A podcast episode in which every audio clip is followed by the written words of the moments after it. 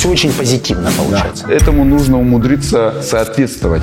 Пилорамы через Джека Лондона вы попали в этот кабинет. Мы беремся и делаем. Вопрос фактически стоял, быть или не быть. Второй раз я не хотел возвращаться на пилораму. Айдын Рахимбаев, предприниматель и филантроп. Глава строительного холдинга BI Group. Член YPO Казахстан. Строительный холдинг BI Group. Оборот 1,4 миллиарда долларов в год. Более 5000 сотрудников. География строительства 5 стран. Номер 3 в списке крупнейших частных компаний Казахстана. Номер 13 в топ-50 богатейших бизнесменов Казахстана 2021 года. Большие деньги, серьезные риски и истории создания крупнейших компаний. Проект Big Money от Евгения Черняка на Бизнес.ФМ. 13 место в Форбсе Казахстан. Где-то так, плюс-минус. 1,2 миллиарда оборот. 1,4 миллиарда долларов. 1,4. Да. 50 крупнейших компаний Казахстана, частных. Пятерка, тройка. Тройка, вы третий. Да. Начинали вы разнорабочим, вы да. не из Нур-Султана. Я приехал сюда, посчастливилось, что в Целинограде, то есть это был город Целиноград, инженерно-строительный институт.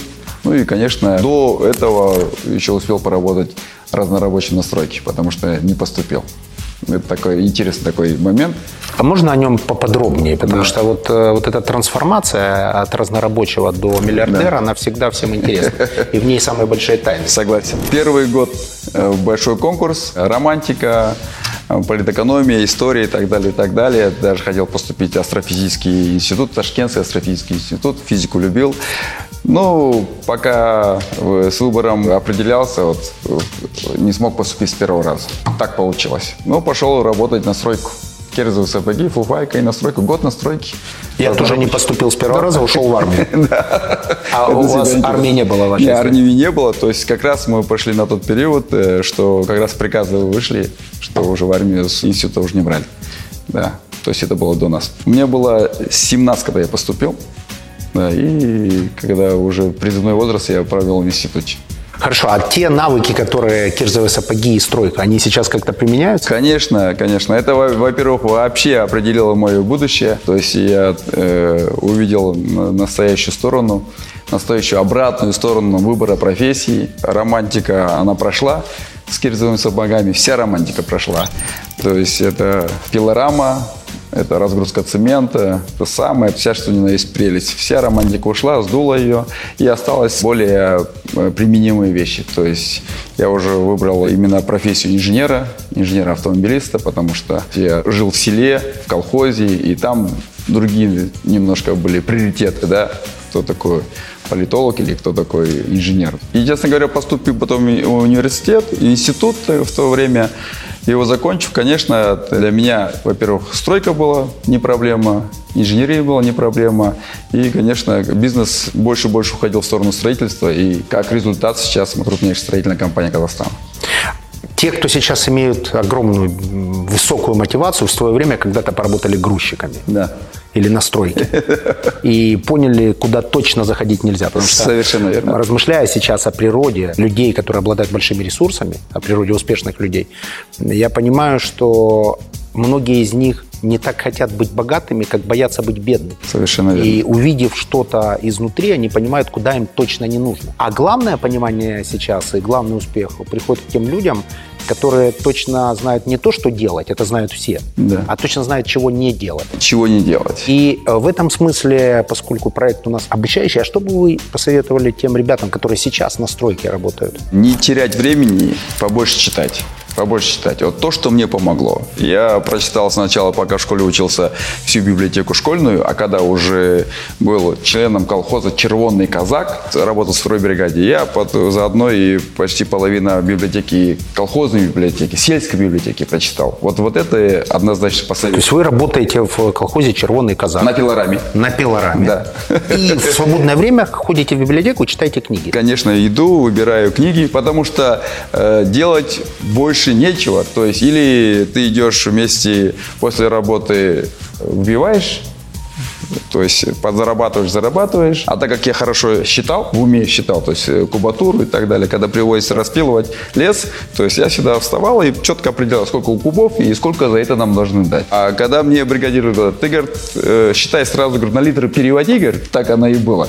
Но я потом часть переводил на литры, часть я говорил, ну, может быть, все-таки деньгами будем брать, не литрами, да, вот. И в большей степени, конечно, старался читать, потому что если по какой траектории идешь, кем ты хочешь стать, там, через 3-5 лет, точно там еще не еще круче разнорабочим, да. И что читали? А все. Ну, какие книги идут с вами по жизни?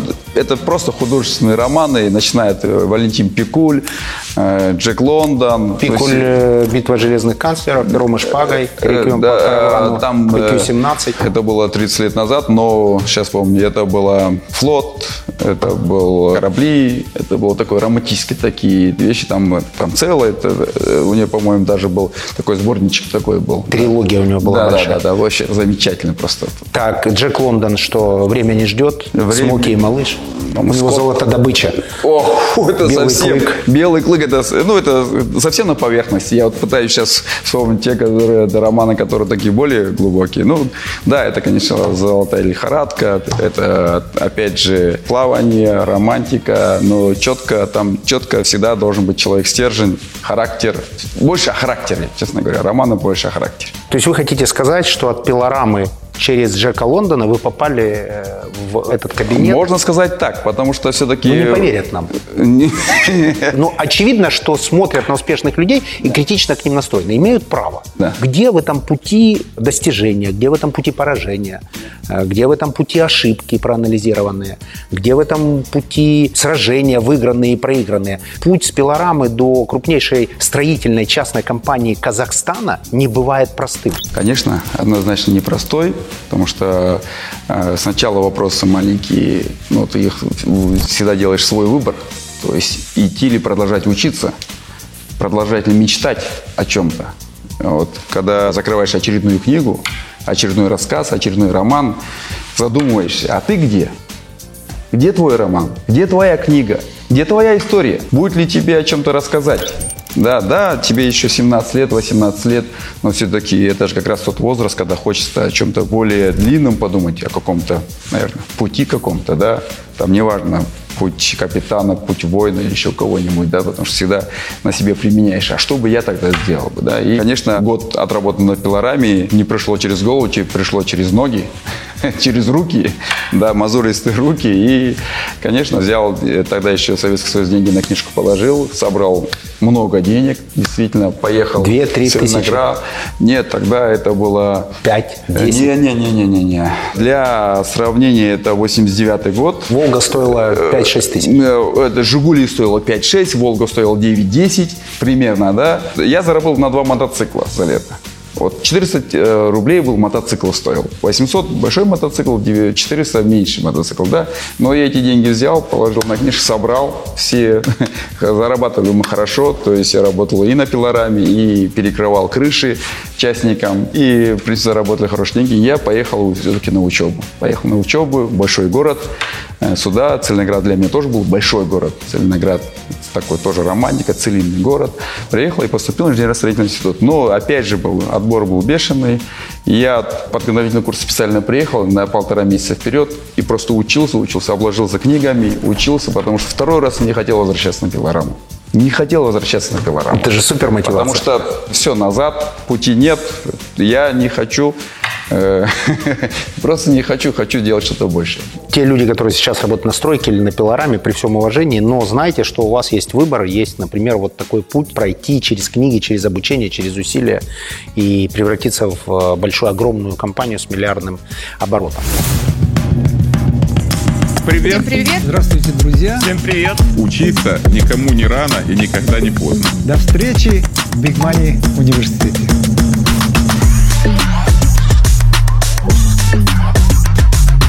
То, что касается бизнеса, бизнес-статуса на сейчас. Да. Вы в партнерстве с Хилтон строите сеть отелей. Сеть отелей Хэмптон. Да, Хэмптон by Хилтон, да. Это 3 звезды. То есть у нас есть отель 5-звездный Хилтон здесь, в Нур-Султане. И плюс сейчас мы работаем над сетью, это, то есть Туркестан открытый, в Ташкенте приступаем, также сейчас над проектом работаем в Боровом и так далее. Ну, то есть есть такой план. Партнерство с большой мировой глобальной корпорацией. Это стандартизация процессов, это сложно, это перспективно. Почему сами не строите отель? Зачем вам бренд? Во-первых, это маркетинг, потому что отели прежде всего-то для туристов. Туристы, конечно, выбирают сразу по брендам отель. То есть, прежде всего, да, то есть, если 5 звезд, то есть, какие 5 звезд, если 3 звезды, да. Бренд – это что такое бренд? Это предсказуемое качество по предсказуемой цене, да. Вот поэтому для нас важно, во-первых, что международный бренд, но дотянуться нам самим до международного бренда. Мы были первая казахстанская компания строительная, кто смог построить пятизвездочный отель своими силами. То есть до этого в Казахстане строили и турецкие компании, итальянские компании. Этому нужно умудриться соответствовать. Будем так говорить. То есть это очень высокий уровень требований. Брендбук на 400 страницах. То есть ты обои даже клеишь те, которые должны оставаться в производстве через контракт твой 5 лет. Представляете себе? Российский бизнесмен Доронин строит сеть отелей «Аман». Да. Это топ-уровень отельного обслуживания. Да. И он сам пошел без бренда. Я о построении бизнеса. Да. Вы считаете, что с учетом того, что бренд является трафикогенерирующим в этой сделке, с большими отельными брендами заходить в сделку выгодно? Конечно, однозначно выгодно. Тем более, когда рынок еще не насыщен. Рынок Казахстана не насыщен международными брендами. А почему тогда идете в Узбекистан? Почему идете в Таджикистан? В Узбекистан идем, опять же, это точка роста для туризма. Туркестан наш, где мы поставили. Ташкент, конечно, рассматриваем другие варианты. Это Бухара, Самарканд. Это интересный рынок. Да, это точка роста. Узбекистан сейчас очень модное туристическое направление, и только пандемия помешала тому, чтобы он вышел в мировой топ. Я недавно из Узбекистана. И то есть вы смотрите внимательно за тем, куда мигрирует турист, и даете ему там предложение в коллаборации с известным брендом, который дает вам трафик через приложение. Совершенно верно. Да.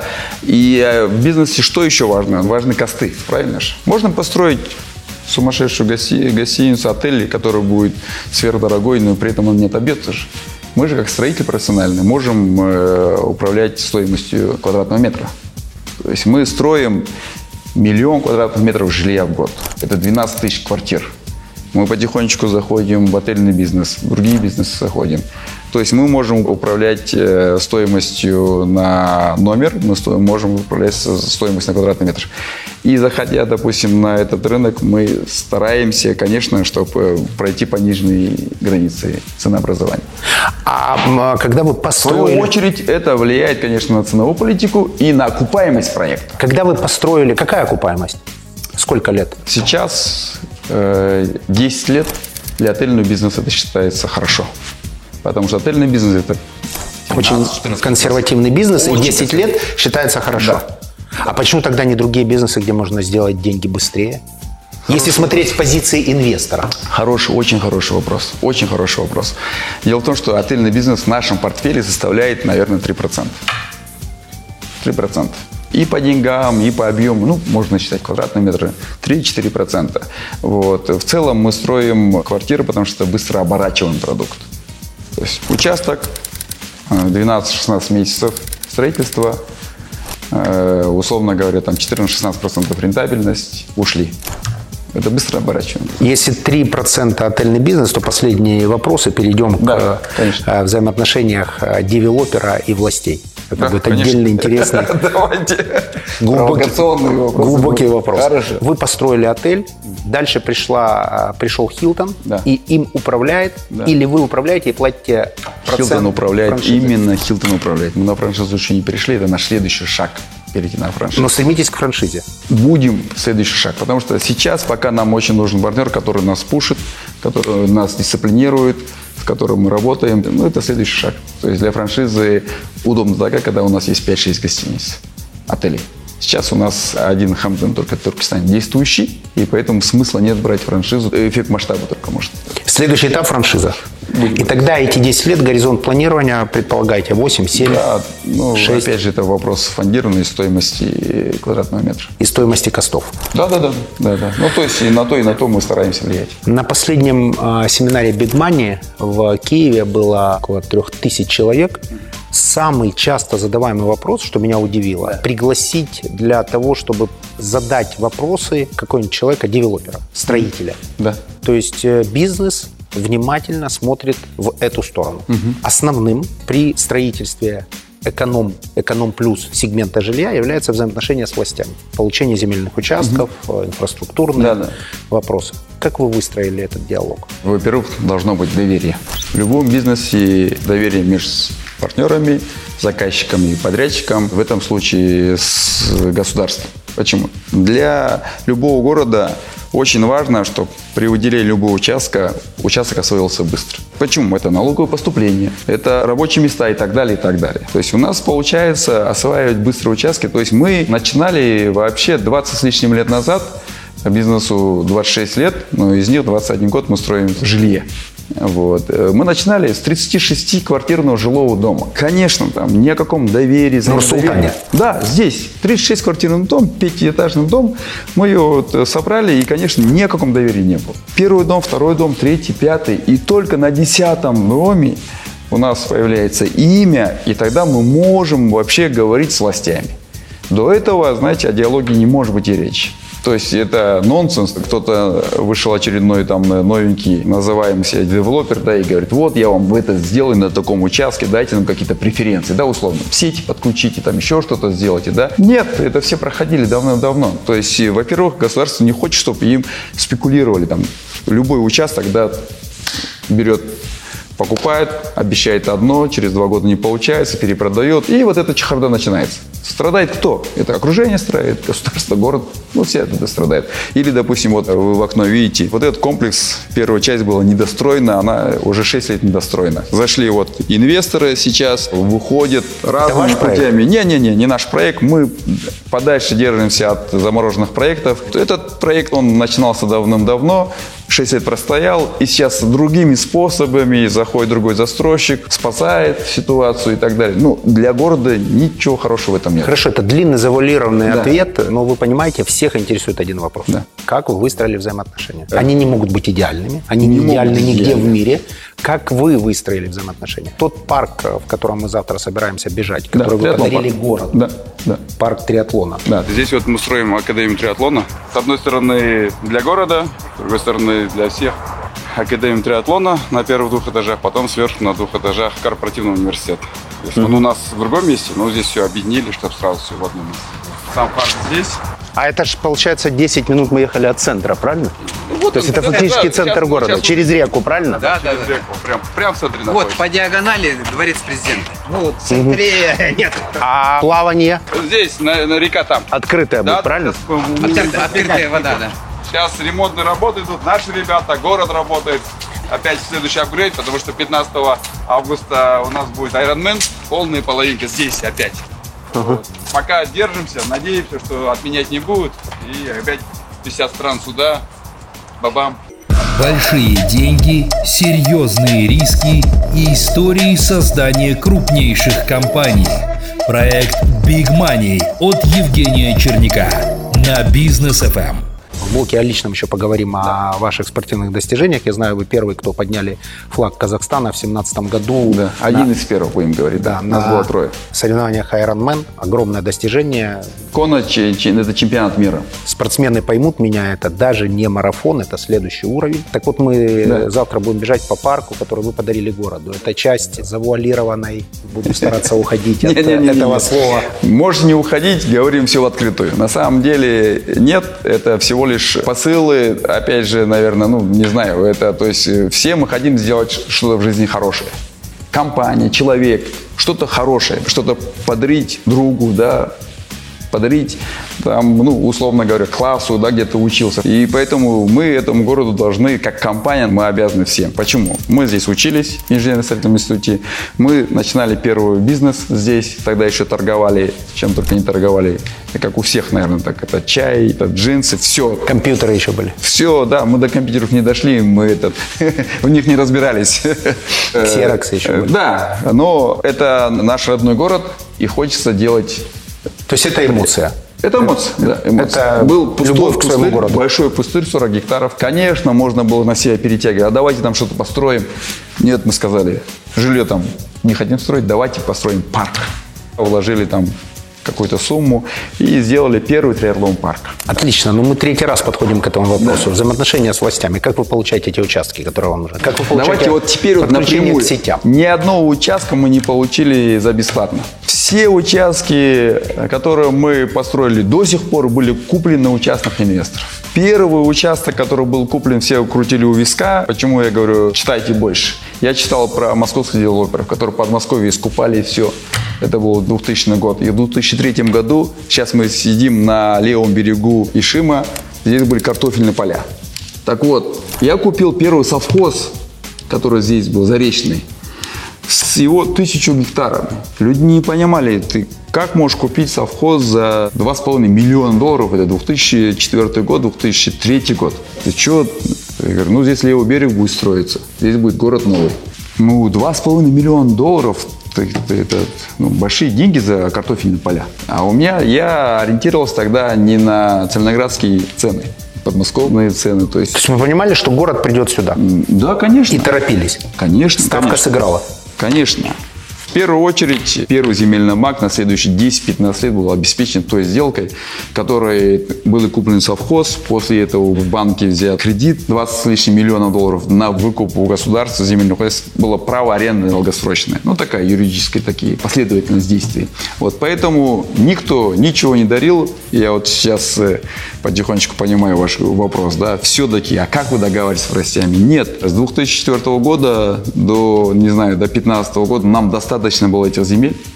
Это наш старт, как девелопера, был дан. Мы были не самой большой компанией, мы были маленькой компанией. И за $2,5 миллиона вы купили землю на вторичном рынке? На вторичном рынке. Без взаимоотношений с государством? Никаких взаимоотношений. Еще раз говорю, мы тогда были слишком маленькие, чтобы нас с кем-то взаимоотношать.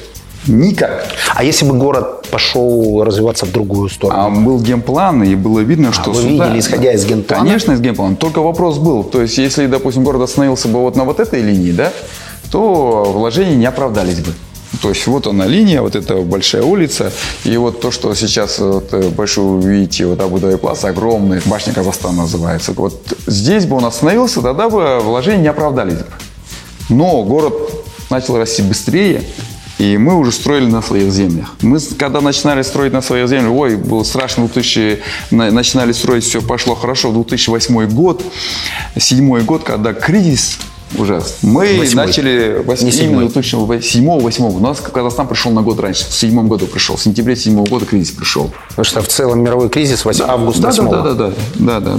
Но вот именно 7-й, потому что банковская система не выдержала. А как вы в кризис вошли? С валютными долгами? Вошли именно кредитами. С полным пакетом, full house называется, с долгами огромными, с землями. Вот одна из, как получилось же, землю купить, и все хорошо, правильно же? Там, вау, круто. И начали покупать еще земли, да, то есть то, что с выручки идет, земли. И зашли 100 с лишним, под $200 миллионов было долгов, плюс-минус там получается, больше плюс там получается долгов. И эти долги были в долларах. И банк остановил стройку и в одностороннем порядке из 8% годовых превратил в 22% годовых включил. Технический дефолт проходили? Да. Один раз? В двух банках два раза. Два раза проходили технический дефолт? Да. Получили реструктуризацию? Да. Последние долги до сих пор выплачивают. У банка не было желания достроить самостоятельно? Было, но так как только он взял корпорацию «Хуат», нас было в 5 раз больше. Они как только взяли, они поняли, что взяли такую ношу, которая со всеми дольщиками, со всеми делами, что, черт побери, второго не надо, третьего не надо. То есть корпорация «Ахаул» была, корпорация «Ахуат». То есть они взяли 2-3-4 компании, которые сказали, все, отходите, менеджмент, теперь мы сами все сделаем. Все. Мы сказали, хорошо, хотите, мы тоже можем так сделать, но мы предлагаем по-другому. Это было страшные времена. Ну. То есть вопрос выхода из технического дефолта – вопрос переговорной позиции. Однозначно. Это не приговор. Нет, всегда надо разговаривать. Банк тоже человек. Всегда надо разговаривать. В вашем случае это был местный банк или системный? Нет, системообразующие казахстанские банки. Это было два банка, которые в свое время между собой соревновались по выдаче денег. То есть денег было много, выдавали. То есть у нас компания, на тот момент оборот компании был $60 миллионов, условно, да, получается, 6-й год, на 7-й год переходили. У нас было предложение с одного банка, второго банка.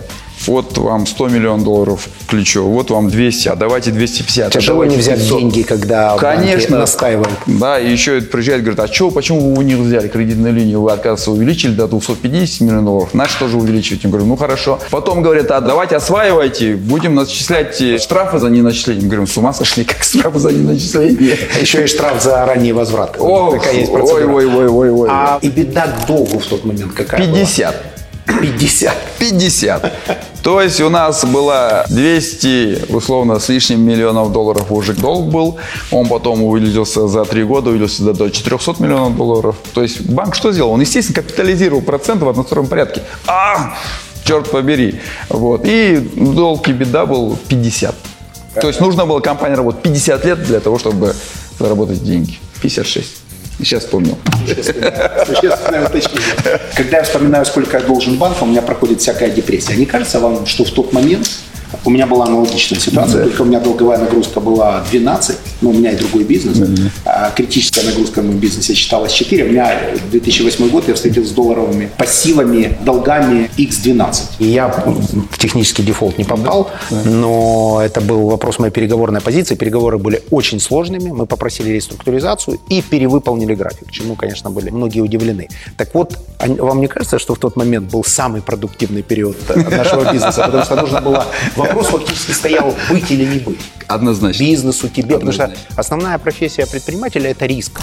Кто больше рискует, тот и больше зарабатывает. Это очевидно. А потом же под риск подтягиваются ресурсы, стратегии, экспертиза, интеллект. А там, знаете, там все включается. Там включается злость, включается страх. Большой страх включается. Страх, что ты уже все потерял, а ты хочешь... И ты все потерял, но не хочешь потерять имя, лицо.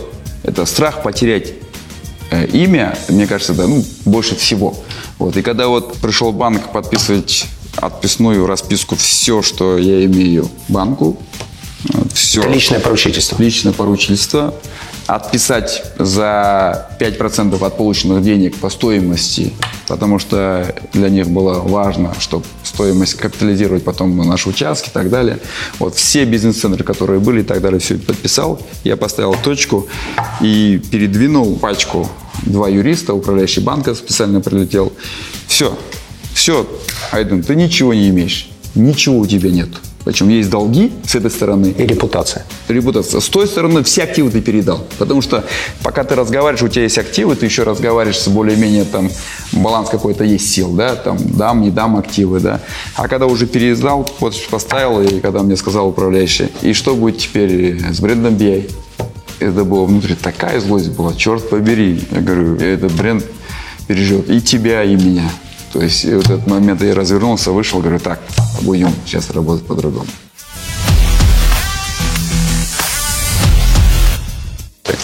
Здесь внизу торговый центр, это был проект «Мечта», что все было здесь, кинотеатры, торговый центр. То есть спускаемся, здесь получается около 1000 там квартир, спускаемся вниз в тапочках, на работу идешь, пошел, поработал, поднялся, на работу, торговый центр, все здесь. А вы живете в квартире, построенной вами? Я живу в доме, построенном собой, да. Это поселок? Нет, это отдельный дом, сейчас как раз мы делаем проект поселка. А всегда при первой возможности пробуй свой бизнес на вкус. Как вы соприкасаетесь со своими бизнесами? Всегда. Вот последний проект, который мы сейчас строим, да, я не говорю про отели, не про это.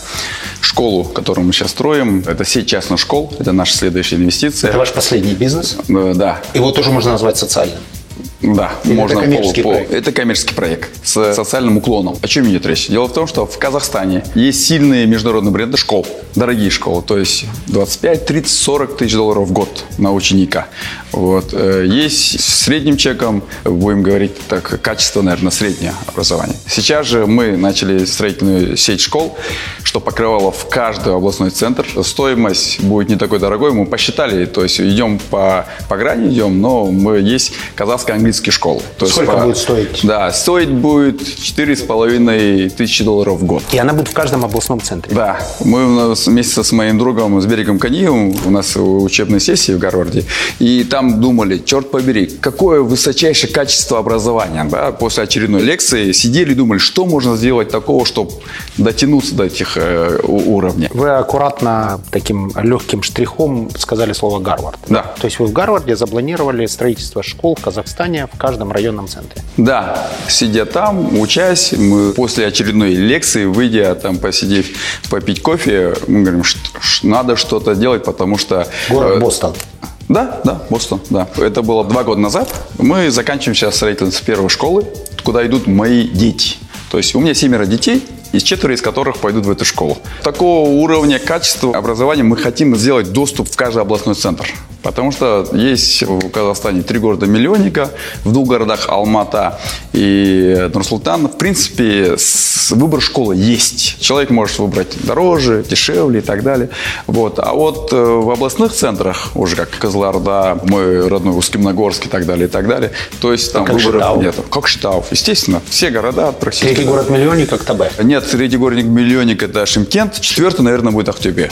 Мы так думаем, потому что по росту, конечно, он опережает других. 2 года назад вы закончили Гарвард. Не закончила. Я еду сейчас в октябре опять на сессию, потому что ее перенесли из-за пандемии. Это летняя программа? Это ОПМ-программа, которая сейчас будет в октябре, потом в феврале ее заканчиваю. То есть там по 3 недели блоками выезжаешь, учишься там. За месяц до этого тебе дают, ну, как обычно, кейсы и так далее, потом проработка и после этого. Сколько стоит обучение? Обучение стоит 56 тысяч долларов в год. 3 года. Для успешного предпринимателя что дает дополнительное обучение в лучшем университете мира? Во-первых, это мечта, которую хотелось осуществить, да, мечта. Всегда. Диплом тут будет? Будет. У меня сейчас пока там только фотографии, сертификаты. Вот. Конечно, это просто мечта. Окунуться в это сообщество, да, вау, где самые крутые профессора, преподаватели, да и вообще сами слушатели тоже, да, одни из умнейших людей планеты, да. Поэтому, попав туда, конечно, сразу ощущаешь это. У нас курс 164 человека, да, и 54 страны, по-моему, представляет. Совершенно разные люди, группа по 8 человек и так далее. Это сообщество похожих на тебя людей, которым почему-то, достигнув там 1, 2, 3, 5, 10, там простых ребят нет. Учиться никогда не поздно? Нет. Да, самому старшему из наших было 61 год. Ау, черт побери, как так может быть, да? И, во-вторых, это, конечно, знание, которое дает. Знание. Когда профессор не просто преподает, он бегает, говорит с тобой, то есть, дискашн, все это происходит, но при этом он приводит к себе на занятия студента, говорит, вот теперь мой студент так и так, вот, познакомьтесь, вот, и он продал 2 месяца назад Амазону за $1 миллиард свой бизнес, да, и сейчас там работает, а давайте его послушаем на этот предмет, давайте, да, и он начинает говорить, а другой, допустим… 24-летний какой-нибудь миллиардер. Да. Да, он сидит за тобой за партой, не знаешь, черт побери, сидишь и думаешь, новенький пришел, что ли, да, и сидишь за партой, потому что всех знаешь, когда маленькие классы, там, по 32 человека сидят, вот, и он сидит, и оказывается, он миллиардер, черт побери. То есть ты добрался до этого миллиарда к 50 годам и думаешь, вот, скоро он у тебя будет, наверное, да, ну, хотя бы где-то на бумаге, на рейтингах, да, а вот чувак уже получил от Безоса, да, личное приглашение, с ним торговался, и он рассказывает, как с ним он торговался, ужинал, сидел, и вот, наконец-то, все. И вот теперь его компания стоит не $1 миллиард, а теперь часть этой компании стоит 5, да? Ой, черт. Интересно, насколько подешевела для этого парня компания после ужина с Безосом? Подешевле? Наверное, возможно, да. Как-то так. В нашем разговоре вы все время произносите слово «мечта». Да. Мечта человека, который пришел из колхоза «Червонный казак», потом мечта человека, который прошел кризис, потом мечта человека, который поехал в Гарвард, потом мечта человека, который хочет в своей родной стране сделать в каждом районном центре доступным образование. Мечта – это то, что не дает заснуть вечером, или то, что заставляет просыпаться рано? Наверное, и то, и другое. Если оно тебе мешает заснуть, это уже часть, да. Если утром ты встал с этой мечтой и пошел, это уже, наверное, в полной степени мечта. Потому что можно думать, но ничего не делать. А если ты идешь, ставишь мечта, превращаешь в цель, а цель потом результат – это уже он. Казахстан красив. Да. Степи Казахстана имеют такое магнетическое влияние на меня лично. Что вы скажете о инвестировании в экономику Казахстана как внутренний инвестор? Какие риски? Какие преимущества? Как относятся к инвесторам? То, что касается приезда сюда, например, как туриста, потому что я тут имею бизнес, я примерно понимаю, у меня есть свой сформированный взгляд, и я являюсь устойчивым, очень позитивно настроенным инвестором. Я вижу, как работает экономика, я вижу отношение местных властей к внешнему инвестору. Мне все очень нравится, я собираю свой пакет инвестиций в экономику Казахстана расширять. Что скажет внутренний инвестор? Я считаю, что инвест-климат очень привлекательным в Казахстане. Ну, по крайней мере, есть партнеры, которые занимаются бизнесом здесь. Вот мы сейчас занимаемся, в том числе и медицинским учреждением, кроме школ, да, которым мы стараемся расширять портфель. В принципе, вполне привлекательный. Конечно, риски есть, честно говоря, это вот когда девальвационные начинают качели выше-ниже, то здесь, конечно... Они коррелируются, колебаются в значениях с нефтью. В том числе, но иногда... Нефтяная зависимость. Есть, конечно. Есть, конечно, есть. Я сейчас скажу, что благоприятный климат, даже рядом, если говорить, наверное, там, не знаю, там, у нас есть южные соседи, северные соседи. Я считаю, что здесь мы ничем не уступаем, если не лучше.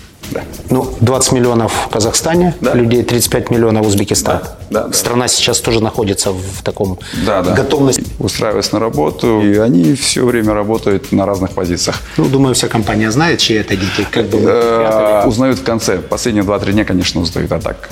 Люди, которые нас смотрят, предприниматели, от слова предпринимать. Потому что все хорошее в этом мире построено людьми, которые хотели на этом заработать. Конечно. Предпринимателями. То есть нами и теми людьми, которые смотрят проект. И потратили время, хотят определенный бонус. Вы выберете лучший вопрос, который вам больше всего понравится, в комментариях.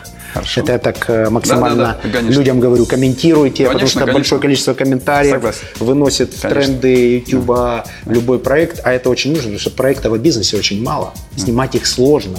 Вы понимаете, контента, где ты для масс-маркета придумаешь какую-то такую очень вульгарную историю, их на самом деле много. А вот проектов о бизнесе их очень мало.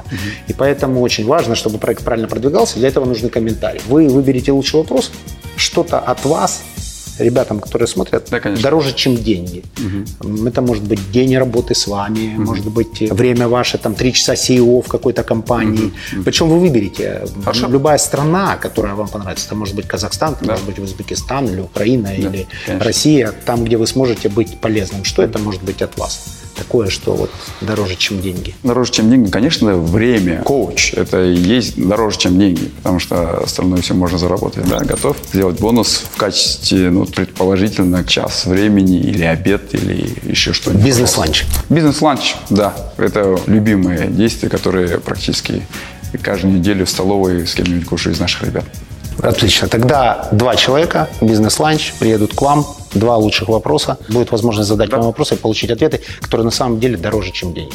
Я думаю, да. Потому что опыт практикующего бизнесмена, он бесценен. Конечно. Он бесценен. Ну что, сегодня очень вдохновляющий выпуск, вдохновляющий этим видом, городом, который за окном. Я наблюдаю Нур-Султан в динамике уже больше 10 лет, и это по-настоящему жемчужина Азии. Я вижу перспективы этого города. Он преображается архитектурно, в первую очередь. Люди тут растут интеллектуально, делают тут бизнес. Вижу, как растет, в том числе и интеллектуальный потенциал менеджеров, с которыми работают, и потребителей. А вот люди, которые делают этот город красивее, как раз те, которые придают ему архитектурную красоту и завершенность. Спасибо. Несколько слов нашим подписчикам. Да, спасибо большое. Пообщаться с Евгением уже удовольствие, да, а пообщаться о бизнесе, о интересных историях – это вдвойне. Хочу пожелать всем удачи. На самом деле, действительно, все, что мы сегодня говорили, это правда. Все, что говорилось, это было искренне. Сейчас, конечно, находиться на вершине большой корпорации. Ребята скажут, легко рассуждать, конечно, но на самом деле легко бывает только получив какой-то результат. Что хочу пожелать – это сначала должна быть мечта. Мечта должна превратиться двигаться в цель, а цель в результат. Что еще мне часто задают вопрос? Как добиться успеха? Это много работать, много думать, искать точки роста. Вот, наверное, эти три момента, они очень важны. При этом делать это всегда. Big Money и до встречи завтра на кроссе в вашем парке. Да, завтра бежим вместе, да. Давно я в личных парках не бегал. Нет, не личных, никогда. Нет, это городской парк. Городской парк, а завтра пробежим на низком пульсе, никуда не торопясь. Да, нет, легко, спокойно беседуем. 5-7 километров. Вообще легко, да. Big Money. До встречи. Спасибо. Спасибо большое. Спасибо.